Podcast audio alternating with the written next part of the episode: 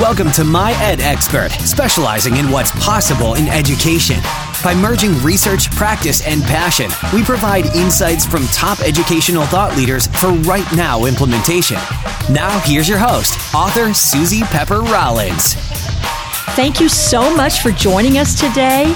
Helping our students be better prepared for high stakes math tests is our topic.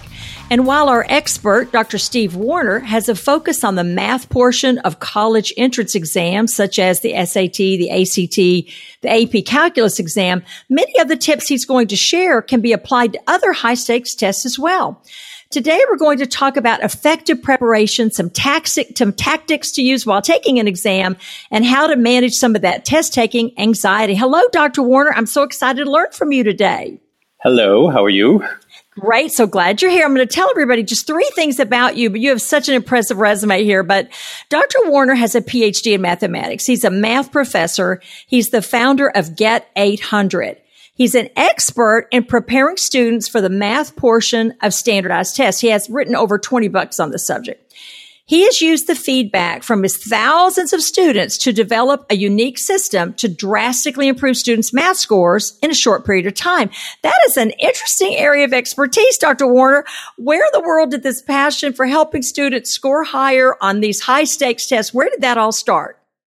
Well, it all began way back uh, when I was in high school when I started helping various friends and acquaintances study for their math tests, and I had a lot of success with that. And by the time I was starting college, I'd already tutored uh, well more than 100 students.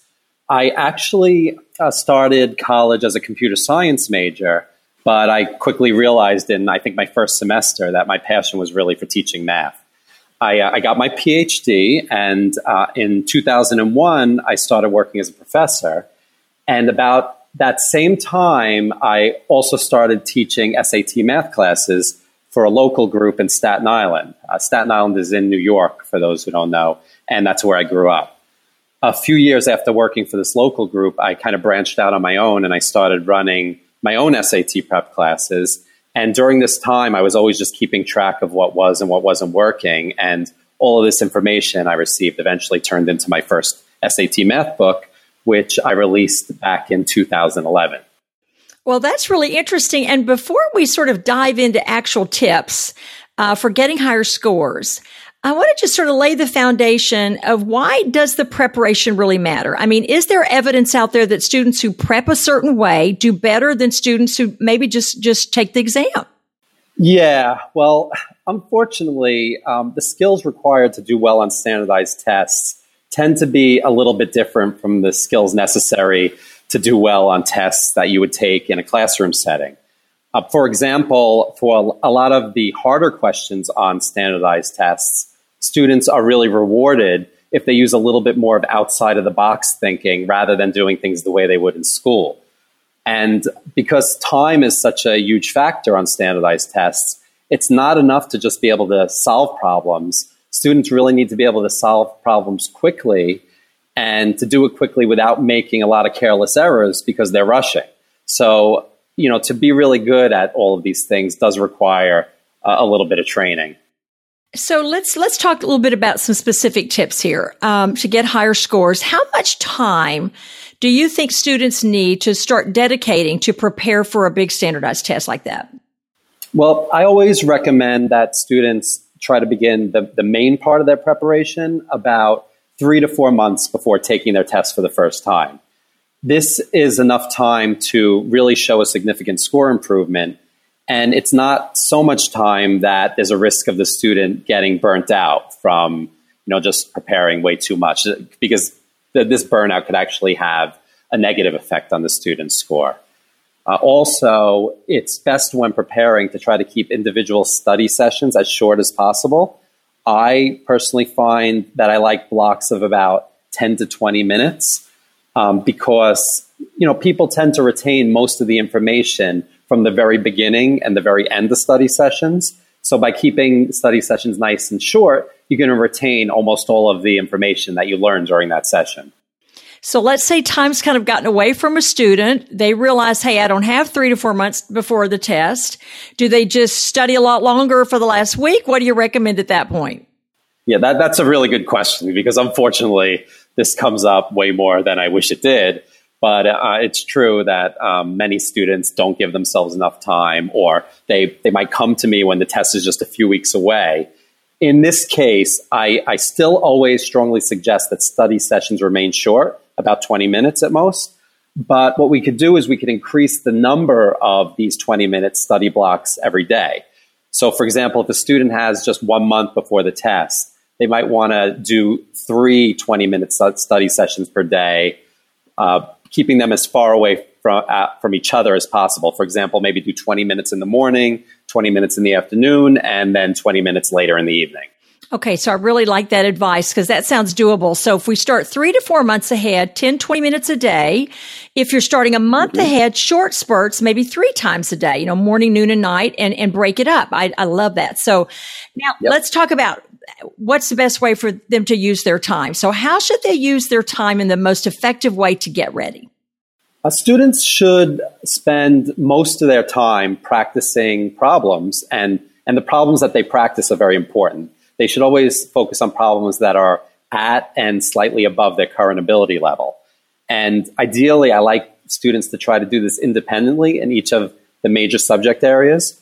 So, for example, on the SAT, maybe a student who's really strong in heart of algebra and weak in geometry, they might focus on the harder algebra questions and the easier geometry questions. Um, I also recommend that students always practice solving problems using as many different techniques as possible. The more strategies you know, the more likely you'll be able to solve a new problem that you haven't seen before. Because, because every time a problem comes up, it's a new problem. Uh, and of course, uh, it's also important to take a few practice tests. I recommend doing about four to six practice tests before the first test that they take, one every few weeks. Uh, one thing um, that happens. A lot of students actually wind up taking too many practice tests. If you're just taking test after test, that's really not a very efficient way to prepare.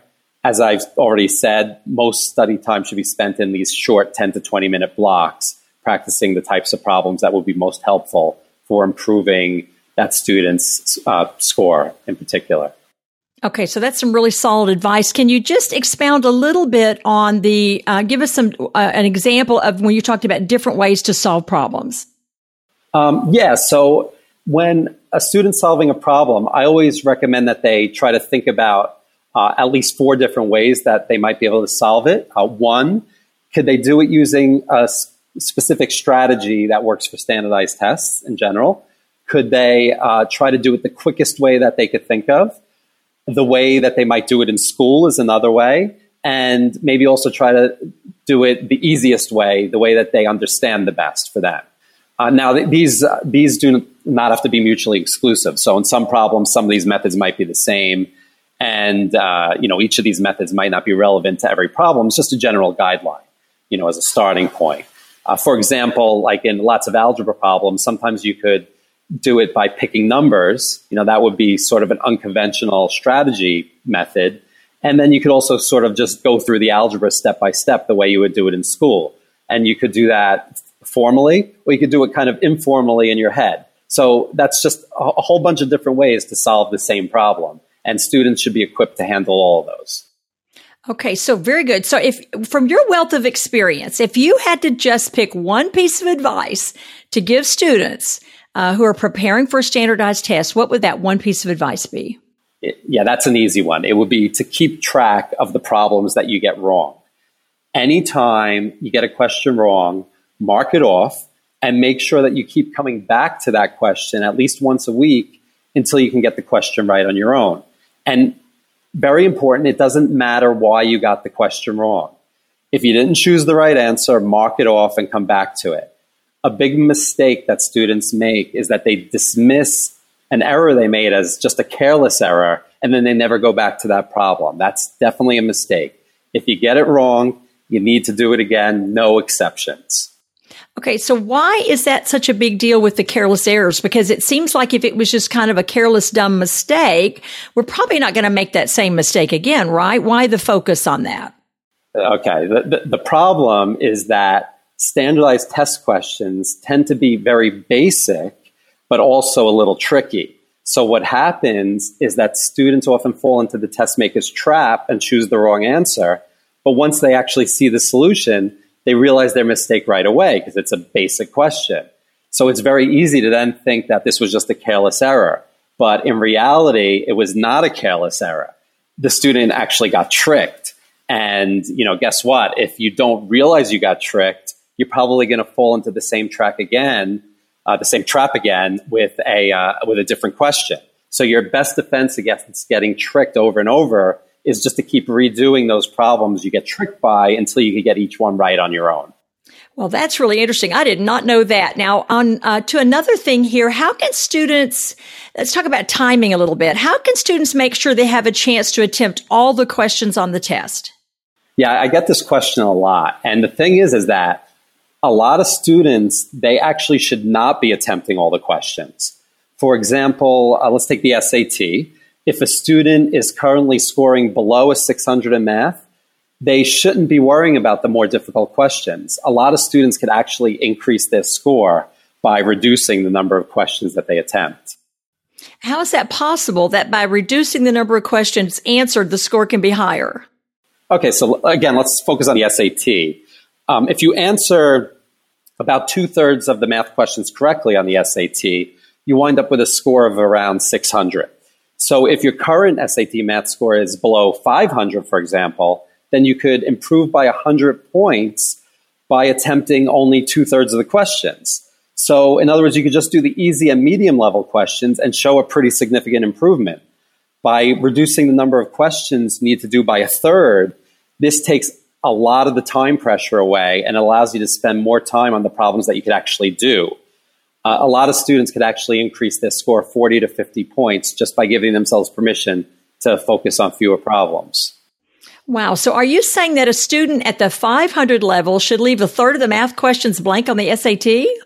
Uh, no, no, um, because there's no guessing penalty. Most standardized tests nowadays uh, including the SAT and ACT, don't have guessing penalties. So all questions should definitely be answered, but it's okay to just take guesses on the problems that are too hard for your current ability level. And when you're almost out of time, just make sure to fill in all the answers that you haven't gotten to yet. Okay, I got that. So when taking a test, how does a student know this? If a question's too hard, is there a way for the student to know which problems they should be attempting and which ones to leave blank? Um, most standardized tests tend to move roughly uh, from easier to harder problems for each part of the test. So let's take a student that's planning to attempt two thirds of the questions as an example.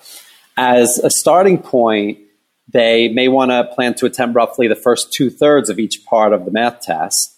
And uh, as they go through the test, though, it's very important not to get hung up on any one specific question. So, uh, for example, students that are going for a really high score should decide in about 30 seconds if they should continue to work on that problem or if they should mark it off and move on to the next one. Uh, students that are scoring a little bit lower, they can usually give themselves up to a minute to make that decision because they're not going to be attempting as many questions. It's, uh, it's really important to practice proper pacing, like I just described during practice tests, so that on the actual test day, this pacing has already been internalized and it just comes naturally. I love that internalizing the pacing part. I had never considered that. Now let's talk a little bit about something uh, that every student faces, and that's the pressure and the anxiety that comes around test time, test time and test taking. What can students and teachers do and parents to alleviate some of the anxiety surrounding these high stakes tests? Okay, well, there are several things that could be done, uh, some of which I mentioned already. So, like, first of all, uh, simply being prepared for the test is a really good first step. And we've already talked about how to do that. And we already talked about having a plan for pacing yourself so you don't get caught up on one question because that could be very stressful. And reducing the number of questions if your score isn't, you know, at, at a place where you're going for close to a perfect score, you could definitely reduce the number of questions. And that takes a lot of stress off, um, off of the situation. Um, a really anxious test taker might want to actually take a few extra practice tests before test day just to make sure that they really have that pacing internalized and so that they know uh, which questions they're going to be focusing on. Uh, so, a couple other suggestions. Uh, meditation is good. Practicing just a little bit of meditation can be a really great way of reducing anxiety for many people. At, at the bare minimum, you could just practice doing a little conscious breathing each day, just for a few minutes. Uh, this is when you just take very slow, deep breaths and you put all of your energy and focus on your breathing while you're doing this, as if nothing else in the world exists. And uh, for those of the uh, for those people who want to like get a little bit more into meditation, because uh, you know some people really enjoy it and it could be a really healthy thing to do. Uh, a book that I recommend is called Full Catastrophe Living. I like this book uh, because it's really a more scientific approach to meditation, in contrast to like most of the meditation books out there, which are a little bit more spiritual. Uh, I don't have anything against the spiritual books; I, I like them too. But the mathematician in me really likes to see like hard evidence that this stuff might actually work. And, and this book actually has data to back up the claims that it makes. So I like that.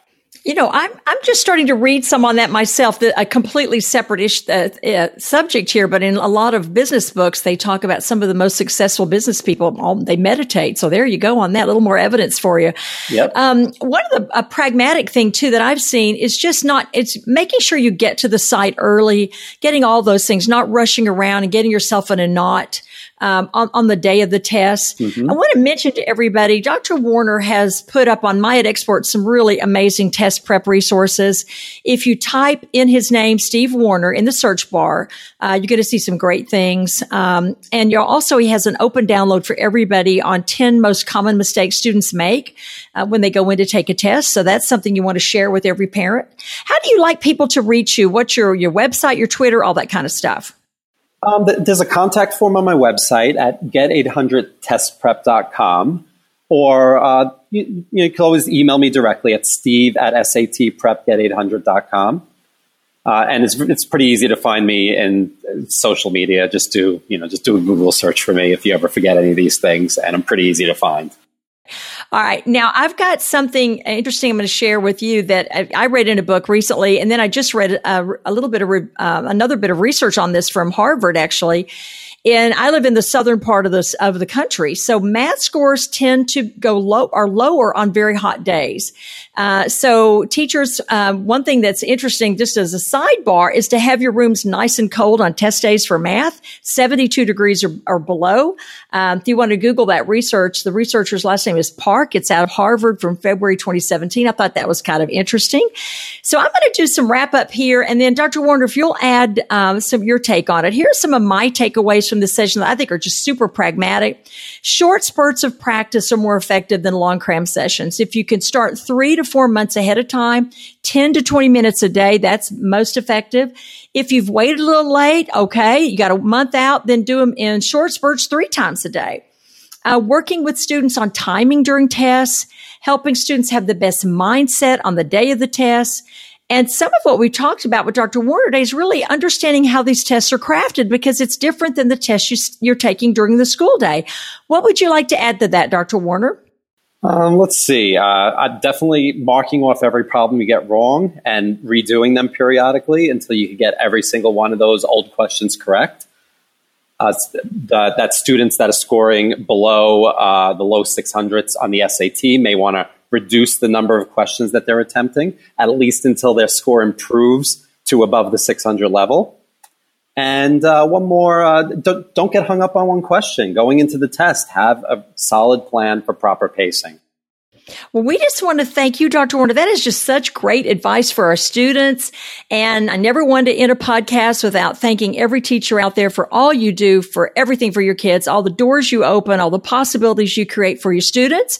Want you to please join us next time for another conversation with an educational thought leader.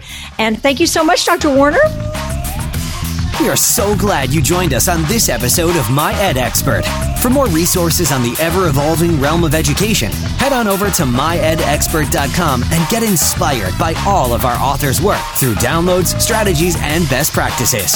While you're there, hop on to get updates right to your inbox because you don't want to miss a thing right here on My Ed Expert.